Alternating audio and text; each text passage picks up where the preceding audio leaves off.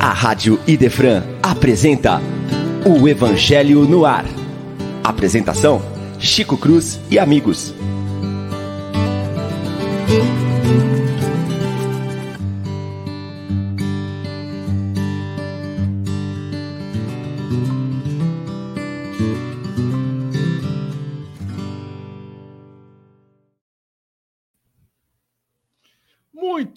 Dia, meus queridos amigos que prestigiam o nosso pequeno programa Evangelho no Ar pela Rádio Defran, a mais amada.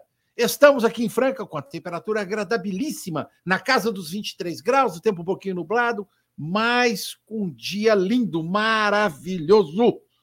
Hoje vamos dar continuidade ao estudo do capítulo de número 13. Que vossa mão esquerda não saiba o que a vossa mão direita dá. O item 5 e 6, o óbulo da viúva.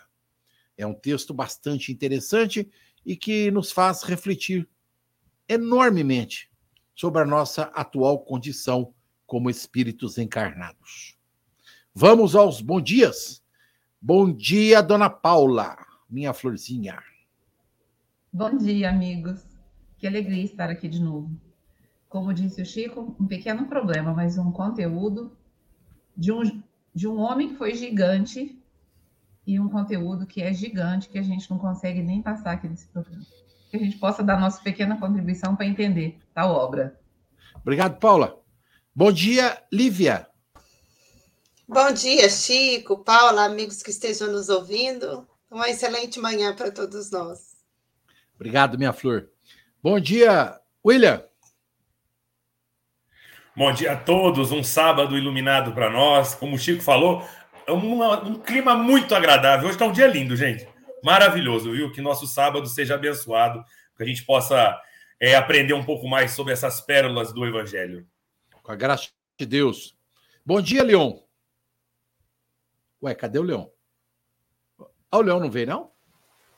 Ah, que susto! Ô, Leon, achei que você não ia. Estou aqui, Bom dia. gente.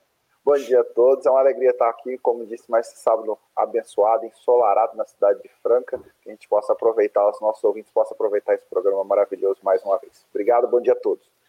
Sem delongas, vamos ao texto, porque os comentários hoje vão fervilhar a cabeça de todos nós. Jesus, sentado diante do tesouro do templo, observava de que maneira o povo aí lançava o dinheiro e que várias pessoas ricas depositavam muito. Vindo, porém, uma pobre viúva, depositou somente duas moedinhas.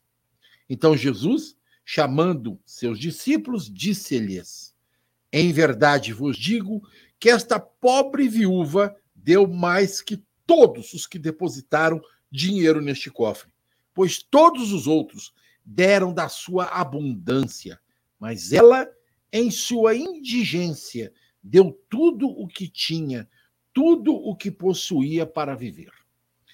Evangelho de São Marcos e também de São Lucas.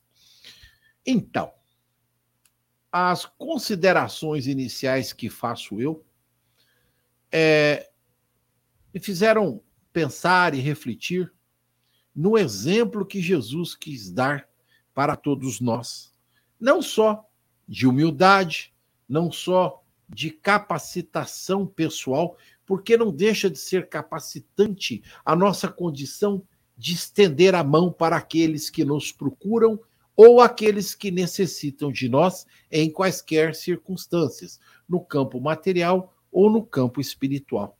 E a doação que nós fazemos deve ultrapassar os limites da condição financeira. Esse no meu ponto de vista, é um provimento que Jesus nos deixa em benefício das nossas próprias almas. Num outro capítulo anterior a esse, a gente falou do perdão das ofensas. E eu estava pensando, meditando, o quanto é que existe uma relação entre nós ofendermos, nós perdoarmos e nós doarmos. O perdão é doação em todos os sentidos, o perdão é doação, doação de amor. E a nossa viúva estende a sua condição além do momento que ela vivia, porque ela estende a mão para Deus pensando no próximo. O que nós precisamos entender é o contexto histórico da situação. Mulheres viúvas em Israel, à época de Jesus, eram miseráveis, eram pobres, porque os judeus não gostavam e não deixavam as mulheres trabalharem. Então, o provento era do lar, era do homem. Então, uma mulher viúva naquela época passava necessidades, tinha muita dificuldade. E ela foi lá na casa de Deus, o Pai, e fez a doação pequena em termos materiais do que ela podia. Mas a gente fica pensando em termos espirituais, o quanto será que esse estender de mão desta mulher viúva com filhos, aos olhos de Deus, representou? Porque é isso que Jesus nos conclama a pensar. Então eu vou deixar aí a reflexão para os amigos, para todos os companheiros, vou passar a palavra para a Paula. Vou deixar vocês brincarem com o texto aí, moçada.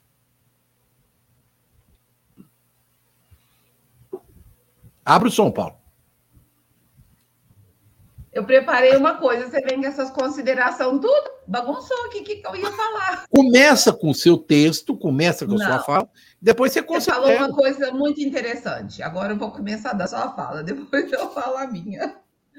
Porque quando você falou em perdoar, me lembrei de uma, de uma mensagem que eu vi na internet, tão linda, gente, mas tão linda, que a, a pessoa, ela vai ela vai falando o que, que o per significa no português.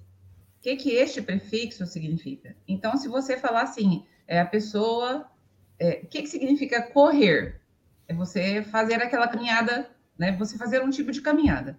O que, que significa percorrer? Que é você vai fazer aquela caminhada de uma maneira com ainda mais intensidade. Ou você vai fazer aquilo de novo. Aí ele usa até alguns é, elementos químicos que eu não lembro, eu não sei se é o manganato, manganato, depois o permanganato. Ele vai falando o que, que o per significa. Ele fala sobre o que é feito. E quando você põe perfeito, é o que é feito com uma intensidade diferente, com uma, um jeito diferente, com uma, um investimento diferente naquilo. E aí, quando você falou de perdoar, o que, que é o doar? Talvez o doar seja essa parte fácil e elevada com muita proporção, com muito amor, com muito desprendimento, ele se torna perdoar, que é talvez a doação com perfeição. Talvez a doação é, de uma maneira que não se possa medir. E aí você já emendou o seu comentário na questão financeira, que é uma coisa que eu estava pensando. Hoje a gente tem uma diferença, uma dificuldade em diferenciar o que, que é o preço e o que, que é o valor de uma coisa. Às vezes uma coisa tem um preço muito alto, mas ela não tem aquele valor que se correlaciona. E tem coisas que têm um grande valor, não é possível dar um preço. Talvez o gesto dessa mulher, em termos financeiros, em termos de valores, a gente poderia falar, nossa, mas ele, uma pessoa do, rica doou muito mais mas em termos de um valor emocional, espiritual, em, em função do amor que ela colocou naquela única moeda, aquilo é muito diferente. Então, assim, é, aí tudo me veio, né? Quando você faz uma comida, a comida pode ser a coisa mais chique. Se ela não tem amor naquela comida, ela fica uma coisa que às vezes nem faz bem para quem come. Agora, quando você coloca aquele amor numa comida simples, né? Igual o Cortella fala, numa pequena macarronada, mas que você coloca um tomatinho cereja com uma com um manjericão em volta assim para ficar verdinho e bonito e você dá um pronto, aquilo já mudou tudo. Aí, olha, o Paulo, ó, Paulo você fica falando essas coisas na hora do almoço, Paulo? Ah. Mas aí é bom para a gente pensar, né? No valor e no preço do que a gente come, do que a gente faz. O quanto a gente está colocando valor financeiro e pouca emoção, e pouca doação e pouco e pouca pouco desse per, desse perfeição, desse perdão, desse doar-se muito além do que é possível ser medido, né? E do que pode parecer muito bom, mas que às vezes sai até de qualquer jeito. Ah, eu vou doar isso aqui. E às vezes uma pessoa doando muito menos. É, é muito profunda, né, gente? A gente pode trazer para o nosso dia muitas, é, muitas coisas para pensar. Vou passar a palavra para que vocês também possam pensar também. Eu, eu vou só fazer um, um, um adendo antes de passar para a Lívia, só para dar o anzol para a Lívia. Falar em perdoar, nós, nesse texto, nós estamos falando em doação. Do é um prefixo que eleva a ação. Do é um prefixo que eleva a ação. Assim como perdoar eleva o doar. Né? Então nós temos ação, doação, perdoar. Lívia, passo a bola para você, deixa você brincar agora com as palavras. Chico, eu fiquei pensando em tudo que a Paula disse, você também.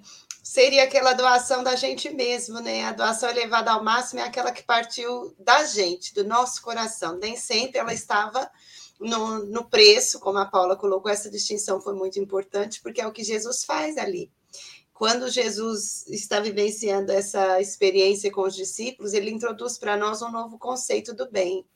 Porque até aqui, se a gente for pensar, é preciso ter em mente que eles estavam no Templo de Jerusalém, um templo suntuoso que recebia as pessoas mais expressivas daquela coletividade e de outros cenários também que iam ali ao templo prestar a sua é, a sua fé, a manifestação da sua fé no poder divino.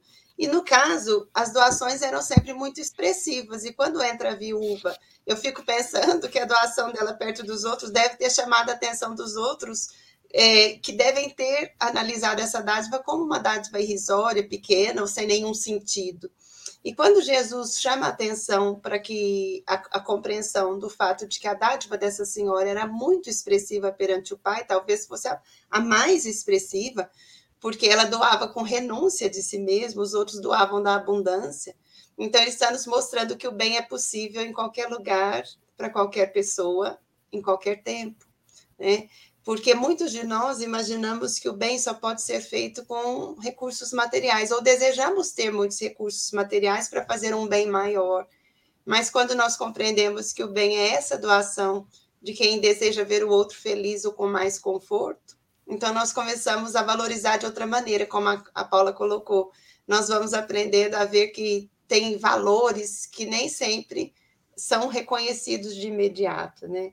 Porque aqui ela renunciou que talvez fosse o pão dela por um dia, mas eles deram do que sobrava. Perante o Pai, as dádivas têm valor, porque já foi um gesto de generosidade, ainda que não tão espontânea por parte dos outros, mas no caso dela, ela renunciou. Então, esse bem que é o que parte da gente, ele nos engrandece perante a vida, porque a gente foi capaz de esquecer um momento de nós para que alguém fosse lembrado primeiro, fosse visto primeiro, recebesse algo em seu favor. Então, redimensiona a, o que seja a ação do bem, a, a essa vivência do Cristo. E a, a gente precisa pensar sempre nisso, né? Deveríamos, né? buscar sempre entender isso. É por isso que dizem que o português é a língua mais rica que pode existir na humanidade, e é mesmo.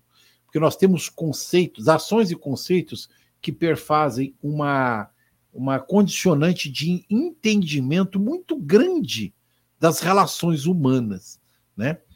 E a gente precisa pensar sempre nisso, né? É, o, o evangelho é tão rico de, de entendimento, de compreensão, e a gente é tão pobre de percepção, né? Às vezes a gente não se dá conta das coisas. É só ler aí, olha, doar, perdoar, né? É, as ações, doação, né? É, perfeição. Que coisa impressionante que é a gente parar para meditar e entender isso aí. Ô, Leon, vou passar a bola para você, bem. Fica à vontade. Chico, é, hoje são dois assuntos que eu, que eu gosto muito, né? Um é economia, porque a gente vai falar de valor, diferença de valor e preço é uma, é uma questão econômica. Eu adoro esse assunto. Ontem eu estava discutindo esse assunto com um estudante de economia que foi visitar a agência lá ontem e a gente estava falando sobre isso, a grande diferença que tem dos dois conceitos. E o outro assunto é a questão da semântica, né? Eu vou deixar o advogado fala por último, não por acaso, porque eles têm bons assuntos sobre esse assunto, né? Boa, boas aulas na faculdade sobre esse assunto. E a gente vê que a questão, a questão de como a gente pronuncia, como a gente é, utiliza as palavras, coloca as palavras no nosso dia a dia e o significado delas, isso tem uma grande, um valor imenso e a gente ainda não pôde se ater a isso. Exatamente qual o significado das coisas. Às vezes, um, um simplesmente o simples toque da, troque das palavras, troca a forma como você expressa, ela cria um significado muito maior ou a deturpa muito mais, que é algo que é. Eu vou dar um exemplo prático agora para a gente entender e é, é da, da minha praia. Recentemente, o, o piloto Nelson Piquet fez uma declaração se referindo a um outro piloto, ao Lewis Hamilton. Ele usou uma expressão que a gente usa corriqueiramente no nosso dia, só que isso para a imprensa mundial tomou uma proporção muito grande e, efetivamente, quando a gente coloca no contexto, e os, os, uh, os, os jornalistas têm muita aula sobre isso, meu irmão que é jornalista e fala sobre isso, a gente entendeu que ele, ele atuou de uma forma preconceituosa e não carinhosa quando ele cravou aquele termo. Então, o cuidado que a gente tem que ter com as palavras, o valor que as palavras têm para a gente. A gente tinha, e aí eu vou trazer um exemplo mais afetivo, dentro do movimento espírita, o pessoal que participou do Judas Iscariotes, do, do, do Grupo Arte Vida, tinha uma frase que eu achava fantástica. Tudo que vale a pena ser feito, vale a pena ser perfeito. Isso porque eles trabalhavam com teatro, com arte, com circo, né? Vale a pena fazer? Vamos fazer essa peça, vamos encenar, Vamos colocar isso aqui na prática. Eu me arrepio de lembrar, porque se vale a pena ser feito, vamos fazer o nosso melhor. Vamos entregar o nosso melhor. E quantos de nós dão o nosso melhor na onde é o mais importante? Que é no, nos nossos lares, meu irmão que bate na nossa porta. A gente dá muitas vezes o que sobra, né? E aí eu volto na lição do álbum da viola. A gente dá o que sobra. Ah, eu não tenho tempo para fazer sopa. Ah, eu não posso fazer. E a gente dá o que sobra. Eu não tenho coragem de tirar um sapato que está no meu pé, que eu falo assim, esse sapato eu não uso mais, ah, vou levar lá para o bazar do centro, porque lá alguém vai utilizar. Mas será que eu teria condição de usar? Eu dou para o outro aquilo que eu não tenho condição de usar? Na hora que a gente recebe os alimentos para fazer uma, uma cesta básica, será que eu comeria esse, esse arroz que eu estou colocando na cesta básica? Não, eu comeria. Se eu estivesse na situação dela, eu comeria. Comeria hoje? Também, posso comer. Então, acho que essa tem que ser uma preocupação nossa tem valor para aquela pessoa, a gente consegue entender qual o valor daquele alimento que a gente está entregando, qual o valor daquela ação que as pessoas estão, recebendo. Então, a semântica nos ajuda demais. O Cortella, toda frase, a Paula trouxe a lembrança dele, toda palestra dele, se você assistir uma hora de palestra dele, se ele não fizer uma referência semântica, ele não te explica, ele não constrói o raciocínio dele. E por que que é isso? Porque é algo que eu venho falando todo tempo nesses mais de 100 programas do Evangelho no Ar, a questão do significado que realmente significam as coisas quando a gente fala, que realmente é perdoar. E o, quando você vai na essência do significado, você joga fora algo que deturpa muito as nossas relações. Você joga fora o melindre. Você joga fora aquelas, aquelas coisinhas que falam, ah, olha lá, do, vamos pensar no óvulo da viúva. Ah, que essa mulher está doando essa moeda. O que ela está achando que ela é? Ela quer aparecer? Ela não tem nada, ainda está dando moeda? E se a gente jogar fora o significado do ato dela, ela pôs o que tinha de mais valor ela renunciou, e eu gostei disso na frase da, da, da, Lívia. Quando a gente fala em renúncia, quantas pessoas fazem as renúncias que precisam ser feitas para atuar na caridade? Vou pegar um que o Will gosta de se referir. Quem fez as escolhas que o Chico fez? Quem fez as escolhas que o Divaldo fez? Se a gente não fizer renúncia, escolha, cadê o mérito? Entendeu? Então, acho que a, quando escolher, essencialmente é deixar alguma coisa de fora. A escolha, ela é. Não, não há como você fazer uma escolha que abarca tudo. Toda vez que você escolhe, você elimina algumas possibilidades. Para você saber qual vai ser a escolha mais virtuosa, com certeza você precisa ter bússolas. E aí o evangelho é a bússola. O evangelho, as palavras, é, a bússola, é o direcionador. Quando eu vou fazer essa escolha ou outra? Não, isso aqui está dentro do evangelho, isso aqui é a atuação que o Cristo faria. Então acho que esse é o, essa é a grande diferença da nossa doutrina. Ela te dá a bússola, o caminho para fazer as escolhas, porque todos faremos escolhas. São milhares por dia. Estudando recentemente um texto sobre escolha, a gente chega a tomar mais de 30 mil escolhas num dia. Num dia. Porque você escolhe se vira para direita, para esquerda, se põe a cadeira desse lugar. São mais de 30 mil escolhas que você faz em um dia só, o ser humano faz. E as escolhas mais impactantes? As renúncias que a gente tem que fazer. Será que a gente tem as feito? Será que a gente tem visto o significado que elas têm? Então, voltar nisso que a gente, para fechar minha fala, na linha que todo mundo falou. Qual o significado das atitudes que a gente está fazendo? Estou me livrando ou estou realmente entregando algo melhor? Então, eu tenho certeza que mais do que semântica, é uma, é uma questão de mudar a nossa essência, de direcionar a nossa essência para aquilo que realmente é importante e o Evangelho é a bússola para isso. Ó, oh, maravilha! Contextualizou de uma maneira fantástica. William. Olha que economia eu gosto. É, William, se vira aí, bicho. Vou fazer igual o desembargador faz. Acompanho o relator e me abstém de meu voto. Aí não, aí. não, depois que todo mundo falou perfeitamente, o que eu mais posso dizer? Vou, vou tentar só, só passar um pano aqui na, na, na, minha ideia, mas tão bem falado e tão bem elucidado. Mas é, só, como eu te falei, só finalizando o que os irmãos já falaram aí brilhantemente, né? O que eu mais gosto dessa parte do evangelho, gente, é que a gente vai pegando esse estudo que nós estamos fazendo sistematizado a gente vai vendo o quanto que o mais importante é exatamente aquilo que está em nossos corações, os nossos sentimentos. Isso é o que releva. Como e aí, se você for levando mesmo ao pé da letra, ao estudo, e você vai vendo como nós passamos a vida inteira correndo atrás de coisas que nós não vamos levar daqui. Pouca gente se, é, é, se importa em, em mudar aquilo que você é, o seu ser. A gente mais se importa no ter é uma questão nossa, é uma questão é, é, cultural. Quando a gente pega essa questão do óbolo da viúva e a gente fala em, em que ela está ali doando algo do que é dela, do que vai lhe faltar, ela ali ela deixa claro uma questão que ela não tem orgulho, que ela não tem vaidade, ela está vendo o próximo como ela. Ela está vendo o próximo, o mais próximo dela, que também é um necessitado. E ela o ajuda. Nós aprendemos que é, é, fazer caridade é dar esmola e não é. Até porque, aí desculpa, porque os irmãos sabem que eu gosto muito de lei, eu vou, vou chamar o livro dos Espíritos, na sua questão 888, que fala sobre a esmola. Que a, a Kardec pergunta aos espíritos: o que se deve pensar da esmola? E assim os espíritos respondem: o homem condena a pedir esmola, se, se degrada física e moralmente, embrutece-se. Uma sociedade que se baseia na lei de Deus e na justiça deve prover a vida do fraco, sem que haja para ele humilhação.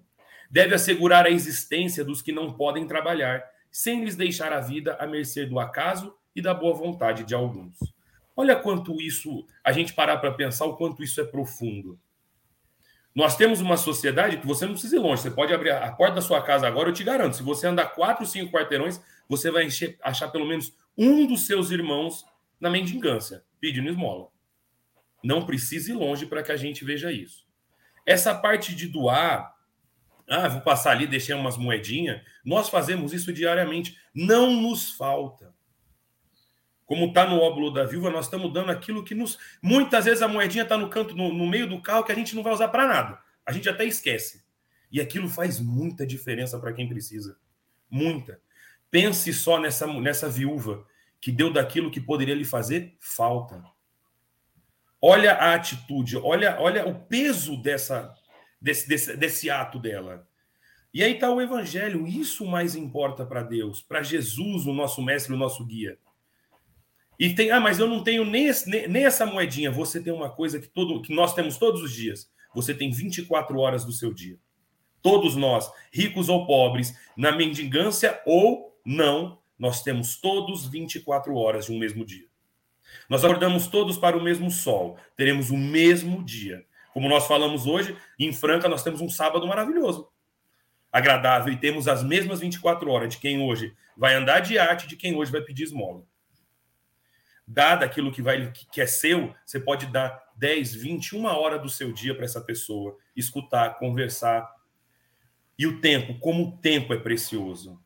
Todos os dias nós temos 24 horas de um tempo muito precioso. E eu gosto muito, eu não vou lembrar o nome do ator, mas ele fez uma passagem que eu acho lindo. Quer saber a importância do tempo? Pergunte para um atleta que perdeu a medalha de ouro por um segundo. Pergunte uma mãe o que são nove meses de gestação.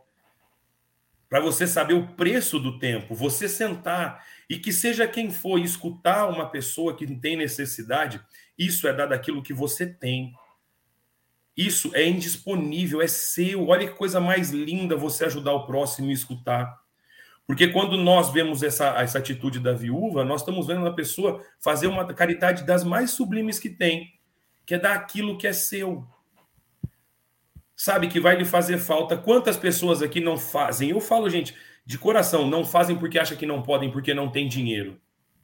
Dinheiro é a coisa mais simples para se dar. O mais difícil da caridade é você se doar. Porque aí você está combatendo orgulho, vaidade, é aí sim. Então são essas coisas que eu falei. Vocês já falaram brilhantemente, só estou elucidando aqui o que já foi dito. Eu sei, estou falando o, o, o 8 de 80, mas é, é, é, como isso é importante, como o evangelho nos faz pensar, nos faz refletir da importância que nós temos um para a vida do outro. E está aí na questão 888 do Livro dos Espíritos, a questão da esmola.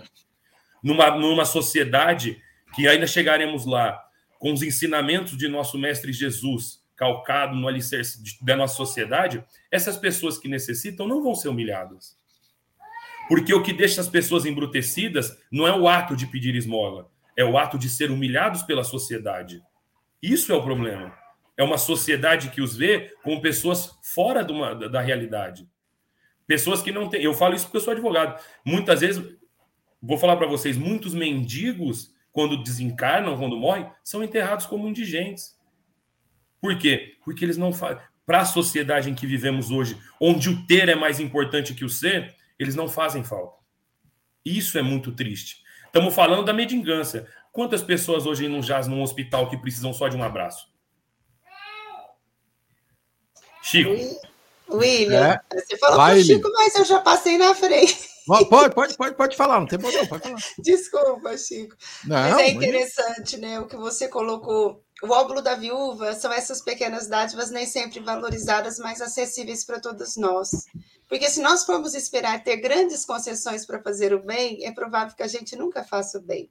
Se a gente for esperar ter muito tempo para agir nessa ou naquela causa, é provável que a gente não haja, porque nem sempre nós vamos ter todo o tempo, mas nós vamos criar um tempo para sermos úteis como nós gostaríamos. Né? Vamos achar dentro do, das nossas horas, do nosso dia, aquele instante em que nós vamos disponibilizar para isso. Então, quem começa fazendo nas pequenas coisas, depois se habilita nas grandes. É, Jesus nos convidava a pensar nisso.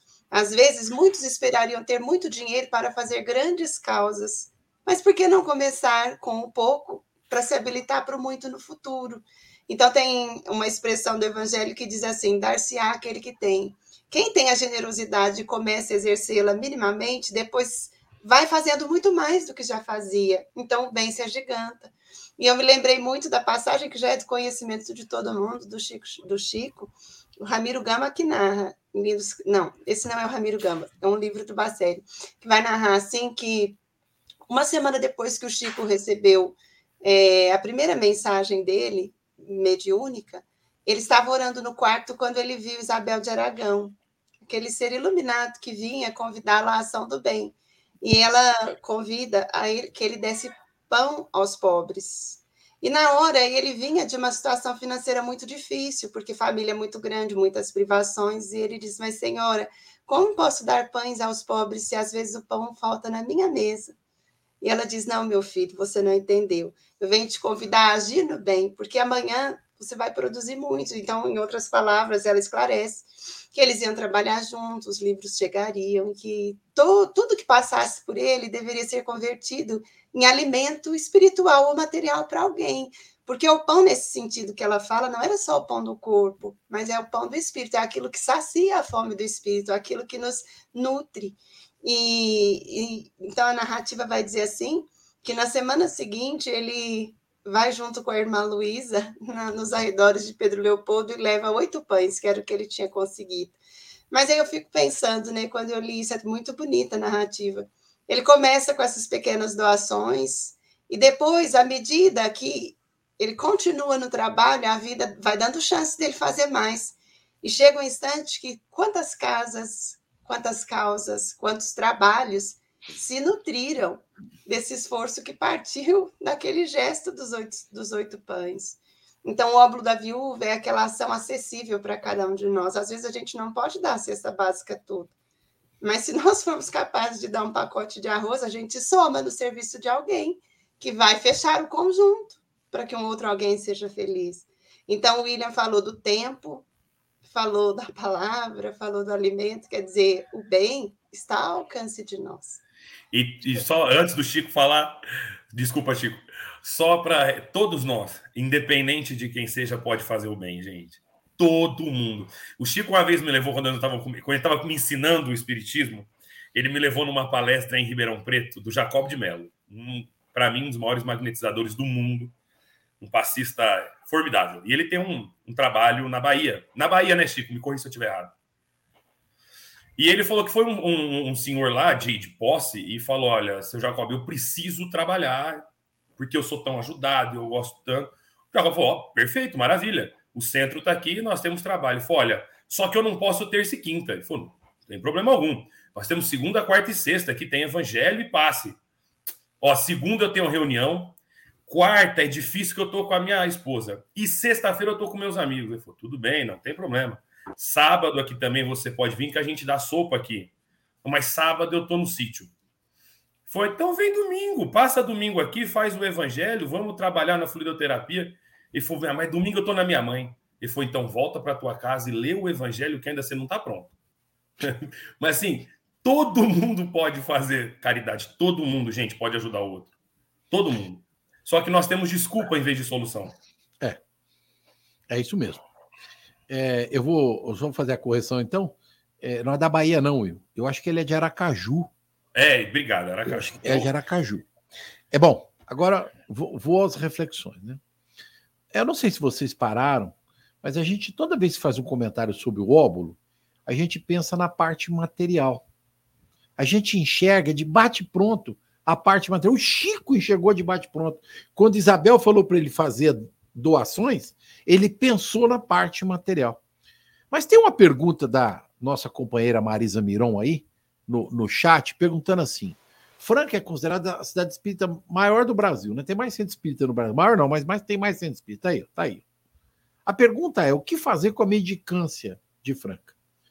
É, primeiro, a gente precisa entender que a mendicância que nós temos ela é geral, não é só do uh, da cidade franca. Ela está assim num nível que extrapola Brasil e o mundo, né? Se você entrar algum site americano, você vai ver que na Califórnia, né, o paraíso é, tá de gente na rua até não poder mais. A questão, minha irmã, meus irmãos, é que é que nós podemos fazer em benefício daqueles que são mendigos da alma. Este exemplo que você deu, Will, esta criatura é mendigo da alma. Ele pode ser muito rico material, mas espiritualmente a orientação foi exatamente essa, né? Volta e vai ler o evangelho, porque na realidade quem mais está precisando é você. Você é o mendigo da alma. E aí vem o questionamento que a gente deve fazer. Jesus, em todas as suas lições e parábolas, é, não chamava a nossa atenção somente para as coisas materiais. Ele o fazia diretamente à questão do espírito, da alma. Né? Falar sobre a mendicância física é quase que uma utopia, se a gente parar, porque em todos os tempos da humanidade, e enquanto nós estivermos caminhando neste planeta de provas e expiações, nós vamos encontrar mendigos é, materiais. Mas, e na nossa condição de mendicância espiritual? Porque depois de dois mil anos, nós continuamos mendigos da alma nós continuamos nos arrastando nos lodaçais do egoísmo, do orgulho e da vaidade. Isso não é ser mendigo da alma?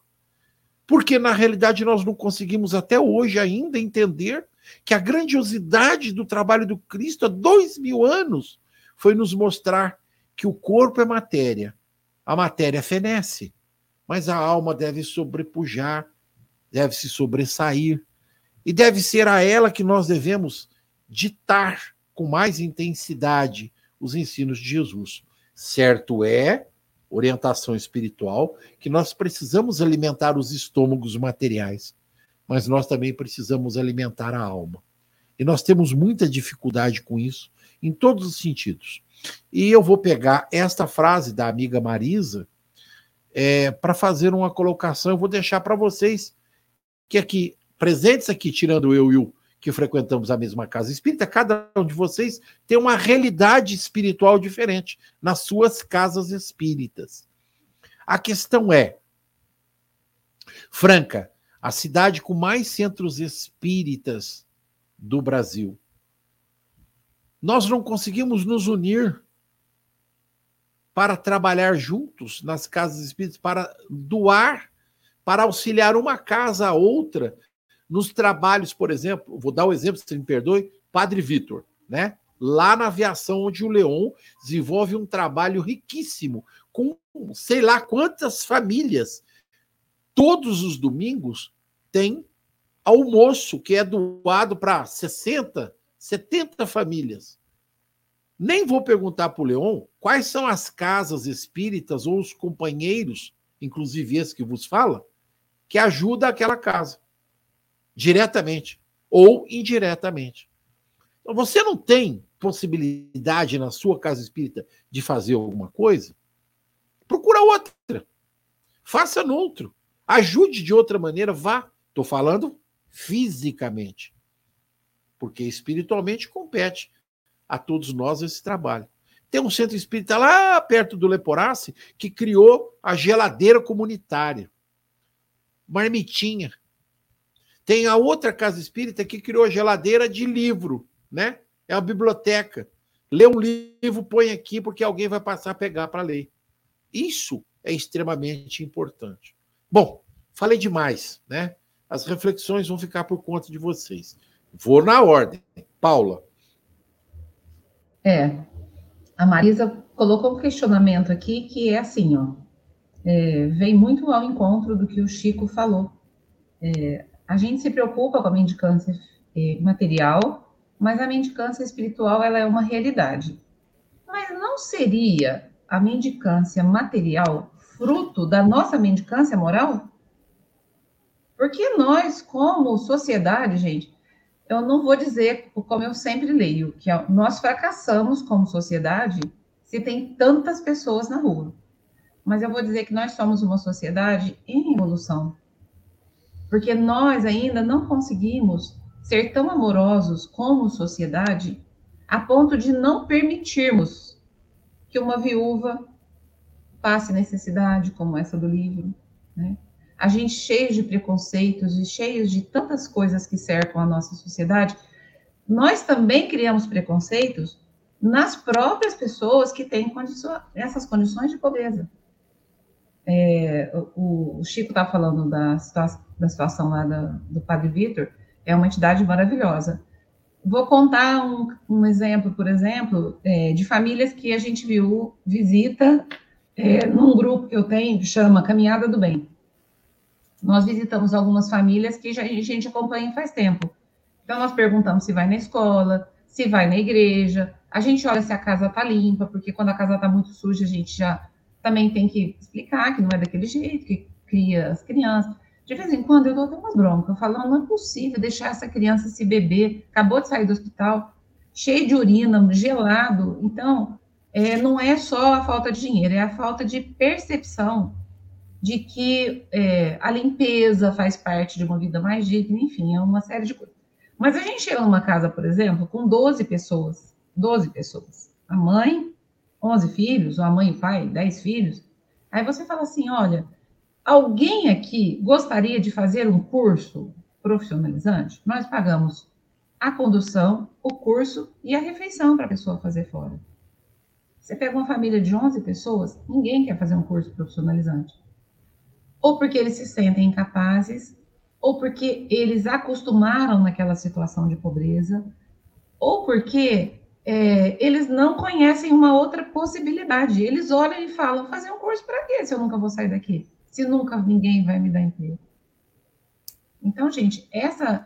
A, é, o que a Marisa perguntou é, é muito pertinente, porque a gente está vendo o surgimento de pequenas favelas aqui, uma situação que a gente não tinha, E quanto mais a cidade cresce, mais ela vai recebendo pessoas de fora. Mas não são todas as pessoas, nós temos que entender os nossos limites, que estão preparadas para sair daquela situação. Eu vou contar um caso que o, eu acho que foi o Roberto Almeida que contou em alguma palestra, de uma pessoa em situação de rua que foi vista, e agora vocês vão me perdoar os pedaços que eu vou trazer da história, a história está completa, mas eu não lembro os personagens, se foi o Divaldo, se foi o próprio Roberto, ele vê a pessoa, ele se sente tão tocada por aquele morador, é como se ele tivesse vivido uma outra vida. Ele se sente cheio de amor e compadecido. Ele leva esse morador para casa dele. Aí ele fala: hoje você vai passar a noite aqui, dá banho, dá roupas para as pessoas. E fala: ó, vamos começar uma vida nova, né? Você vai ser escolarizado e tal. É, e o, rapaz ele fica muito maravilhado com aquela possibilidade, se sentindo tratado como gente pela primeira vez na vida sentindo que ele tem direito àquela dignidade, aquela que ele pode, que existe outra vida, uma série de coisas que o tocam naquele momento.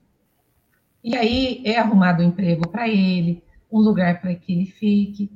Passa muito pouco tempo, ele está na rua de novo. E quando esse irmão nosso o vê na rua, ele sente aquela decepção. E ele fala: Nossa, fracassei. E ele então procura ele procura um orientador que eu não me lembro se é o Divaldo, se é o Chico.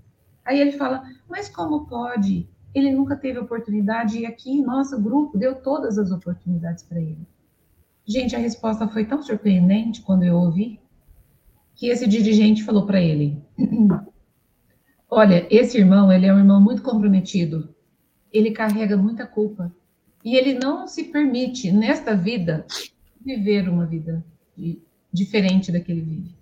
Ele acha que ele tem que passar as humilhações que ele passou para que ele possa reparar todo o seu passado de orgulho.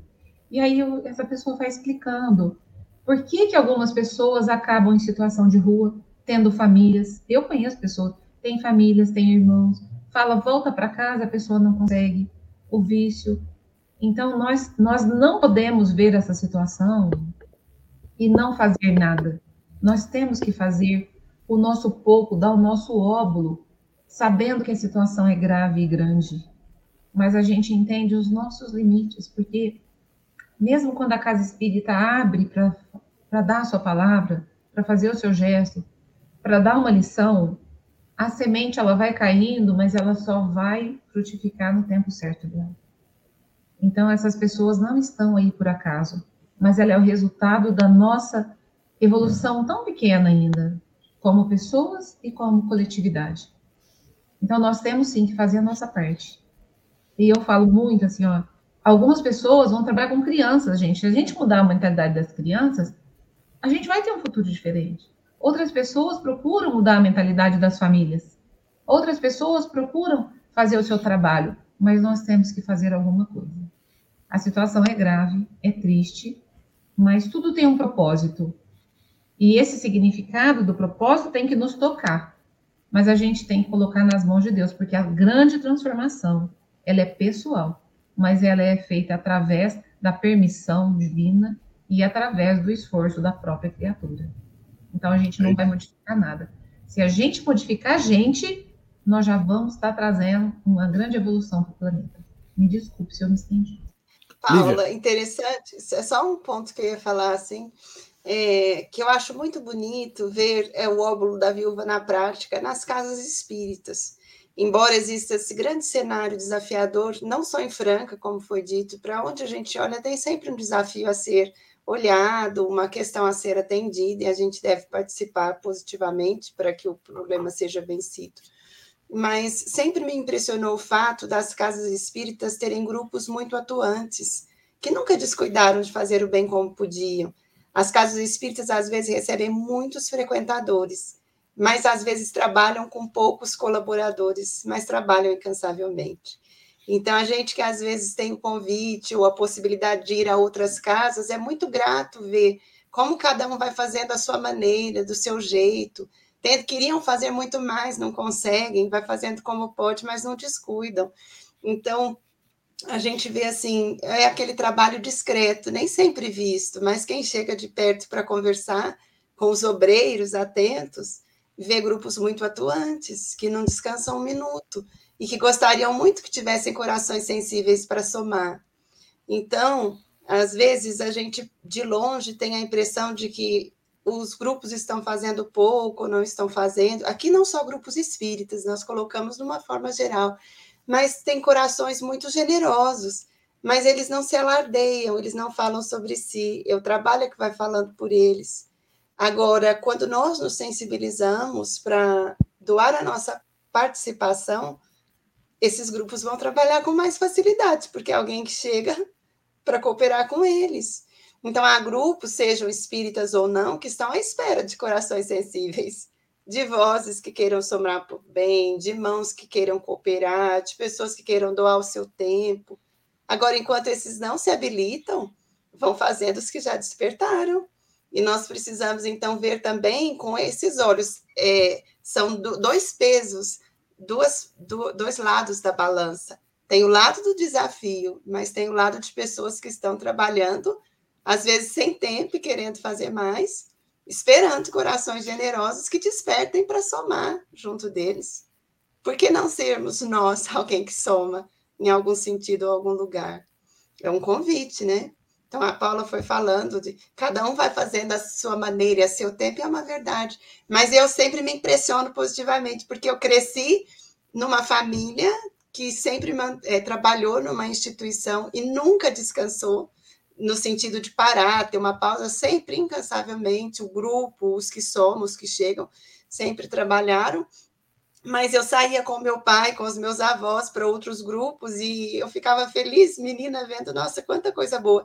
E hoje, quando alguém me convida, me dá a chance de ir aprender, né? Porque é uma ilusão pensar que eu vou ensinar, eu vou aprender quando eu saio, mas eu fico feliz de ver como cada um a sua maneira e a seu tempo, está encontrando jeitinho de fazer o bem.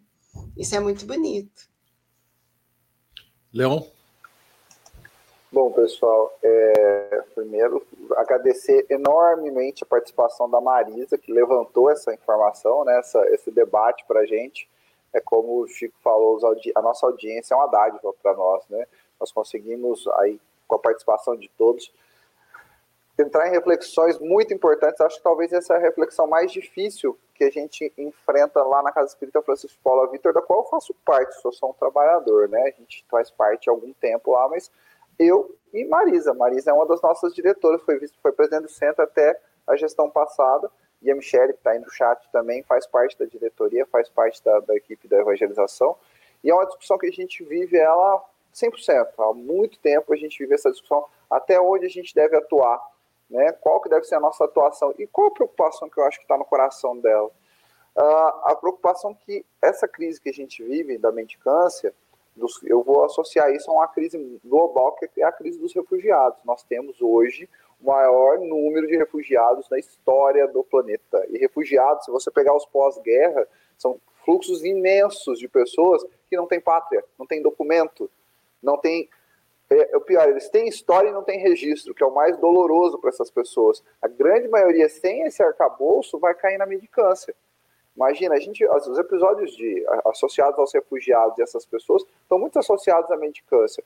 A, a morte do Mose, que aconteceu no Rio de Janeiro, de um congolês que foi brutalmente assassinado, e isso rodou o mundo, era um refugiado. No Brasil, hoje, de cada 10 refugiados, 9 são venezuelanos, 3 são sírios e 2 são congoleses. Ou seja, o Brasil acolhe muito, muito, muito desse público que vem procurar no nosso país multiétnico uma condição de receber e de acolher. Assim como o Brasil acolhe muito, a cidade de Franca acolhe muito.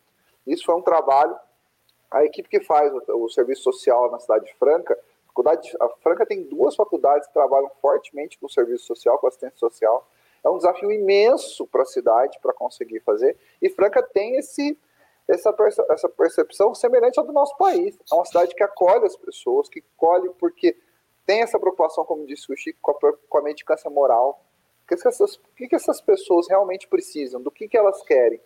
Né? E eu acho que isso faz toda a diferença. Por isso que as pessoas procuram, porque o francano não simplesmente dá o óvulo, não simplesmente dá o, o, o alimento material, ainda há na, na, preocupação das pessoas que estão atuando dessa forma do que você precisa, de ouvir essas pessoas, é, como disse a Lívia, visitando as casas, acompanhando as caminhadas, os grupos que estão trabalhando nessa área, a gente vê que há uma preocupação sincera, intensa com o que realmente essas pessoas precisam. Alguns precisam de emprego, outros precisam de tratamento de saúde. Pensa, gente, é a questão social mais difícil de ser analisada, porque tem fatores, como eu disse, econômicos, sociais, fator de saúde, fator de emprego, são tantas coisas associadas a essa condição. Espirituais, né, Leon? É. Espirituais. É, eu ia chegar nesse ponto. E tudo deságua na questão espiritual, gente. E tudo ainda vai desaguar na questão espiritual. Então, talvez, Marisa, a explicação seja essa. Né? A gente não está num dilema, não, não é por acaso que essas pessoas procuraram a nossa instituição, a nossa cidade. Talvez as instituições que são procuradas tenham que fazer justamente isso, atender a, a condição, o estômago vazio realmente compromete totalmente o discernimento das pessoas. Talvez a gente tenha que fazer esse primeiro acolhimento, né? mas é importante a gente ir além. O que essas pessoas necessitam realmente na sua essência? Né? E como você disse, como o alcance geográfico está muito grande, são várias casas, são mais de 120 casas na cidade, que elas tenham as portas abertas, que elas tenham realmente um interesse muito mais amplo do que distribuir, do que fazer uma justiça social, pegar de quem está querendo doar e entregar para quem está querendo receber. Você pode fazer esse processo, não, não deve ser inibido, né? mas ele tem um valor muito mais potente, muito mais intenso, se a gente fizer perfeito, né? não somente feito, perfeito. Ouvir essas pessoas, conhecer as suas histórias, não é simplesmente entregar a cesta na porta de casa, é fazer uma oração com elas, é fazer o que a Paula falou, é colocar talvez para o mercado de trabalho, o que a gente pode saber dessas pessoas, o que, que elas, onde elas vão se sentir acolhidas. Mas o processo é muito mais amplo do que uma visão de quem está de fora. É muito mais amplo do que olhar quem está dando ou recebendo o óvulo. Né? A gente precisa realmente espiritualizar essa situação, entender, acolher essas pessoas e a gente, para isso, vai despender um tesouro muito rico, que é o tesouro do espírito, é o tempo. Quanto tempo a gente tem? Eu adoro essa expressão, já ouvi algumas palestras. O tempo é o tesouro do espírito. Quanto a gente está doando e quanto a gente tem recebido. Quanto a gente tem investido nessa economia, que é o nosso tempo quanto a gente está perdendo dessa economia. O Ira falou dos dias que são 24 horas para todos. Quanto que a gente está investindo? Quanto que é investimento do nosso dia e quanto que a gente está simplesmente recebendo? Então, acho que a gente precisa encontrar esse equilíbrio no tempo, no dia a dia, na correria, abrir os olhos no significado para que a gente acolha as pessoas e não faça, não faça simplesmente transferência. A gente precisa de um papel mais amplo. Se coube a nós o conhecimento da doutrina, se coube a nós, se, se Deus nos deu essa oportunidade abençoada de ter essa bússola, que a gente possa acender uma pequena ali, uma, uma pequena luzinha de um fósforo, que vai ser uma luz pequenininha, que vai começar a clarear os horizontes para muita gente. Eu tenho certeza que não é por acaso que nós temos essa responsabilidade. E é grande, não é, é pequena. Né? William. É, só falando sobre. Antes de, antes de eu entrar nessa parte, é, fala da. A Nathalie colocou aqui, ó. O, Leo, o Jacob, ele é de Natal, no Rio Grande do Norte, tá? Ah, da cidade de Para, Parnamirim. Então, só para corrigir que eu falei Salvador, não é. É Natal, Rio Grande do Norte. E eu vejo essa parte de mendigância também, que a gente tem muito na nossa cidade, como vocês todos falaram. Tem, no, no, acho que hoje no, no Brasil inteiro. É a gente que eu, eu, eu aprendi com. É, no mundo, né? Eu aprendi hoje com, com o Chico, o pessoal que trabalha lá no centro, eu posso falar da, da casa que eu trabalho, e vejo trabalhos esplêndidos feitos em Franca e no Brasil. E não só, que eu gosto de deixar muito claro, não só da, da parte espírita. Vejo muita igreja, muita igreja evangélica fazendo coisas maravilhosas. Maravilhosas. Tá? E eu sempre falo assim: o que a gente tem que fazer? Amar.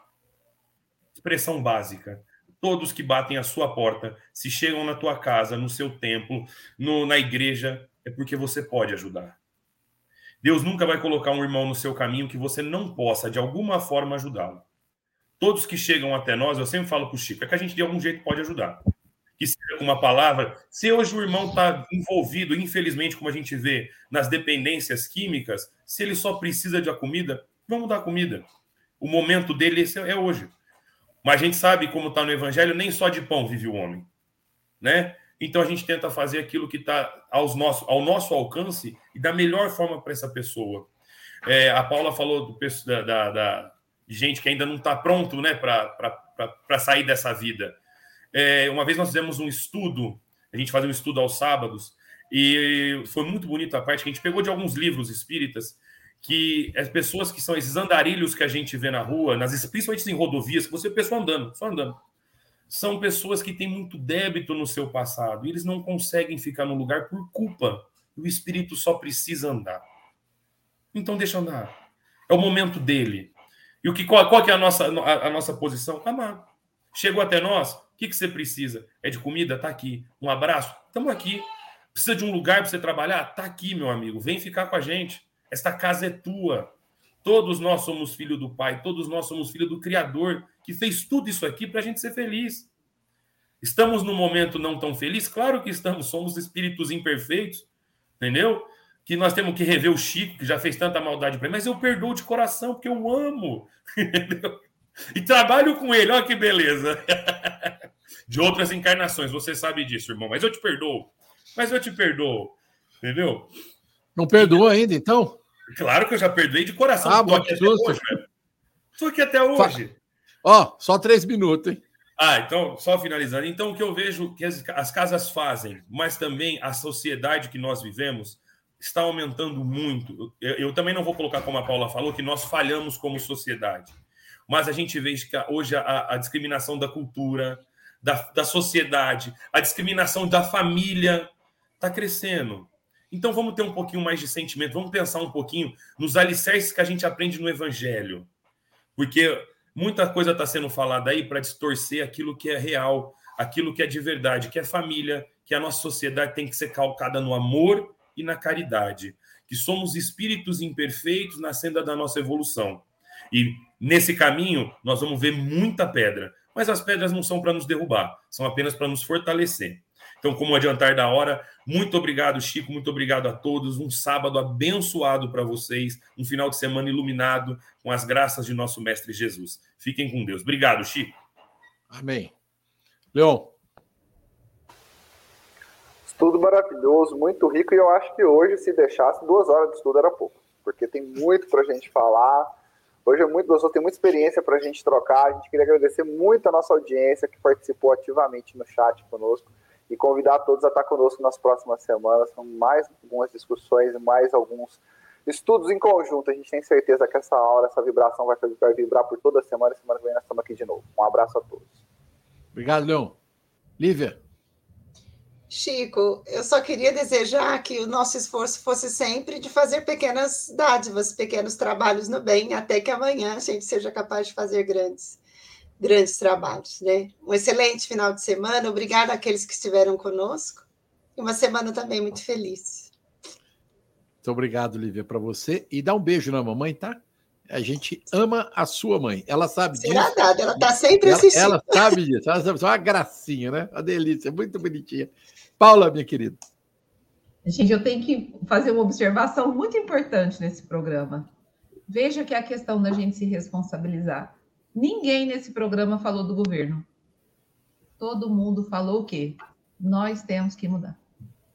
E eu quero aqui me despedir falando que se a gente não tiver nada para fazer, como diz a, o poeta, dê um sorriso. Ninguém é tão pobre que não possa dar, ninguém é tão rico que não precise de receber. Que a gente possa ter um final de semana maravilhoso, doando e recebendo sorriso e afeto. Que assim seja. É, beijão a todos uma alegria muito grande. Olha o Guto aí, ao Neto pertinho, né?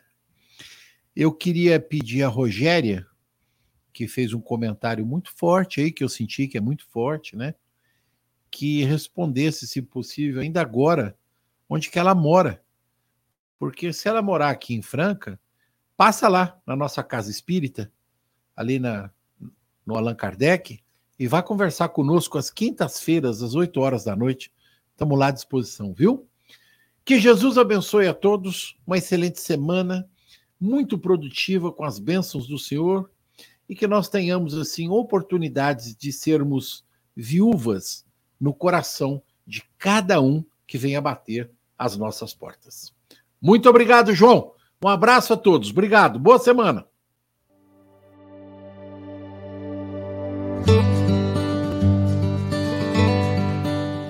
A Rádio Idefran apresentou o Evangelho no Ar.